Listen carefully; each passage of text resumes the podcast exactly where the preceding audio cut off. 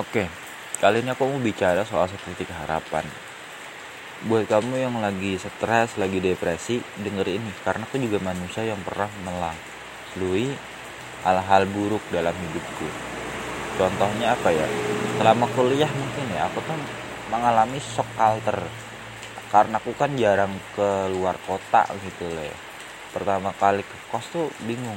Aku bisa nggak ya hidup di kos? Bisa nggak ya makan kayak di rumah? Apalagi dulu kosku tuh sekarang udah nggak ada. Waktu kos pertama kali itu udah nggak buka usaha kos kosan pertama mengalami shock culture.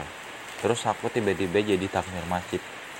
Aku yang nggak deket masjid tiba-tiba deket masjid. Bingung juga. Ketemu banyak orang. Rumah sakit ramai banget.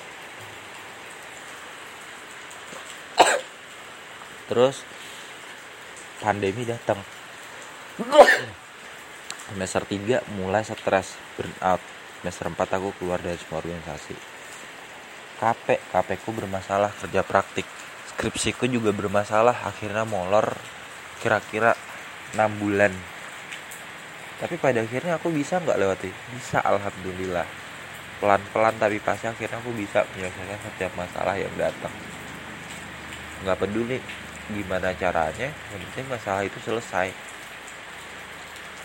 di akhir hari ini aku bersyukur. Aku telah melewati itu semua. Beberapa lagi aku semester terakhir. Berusaha menyelesaikan skripsiku.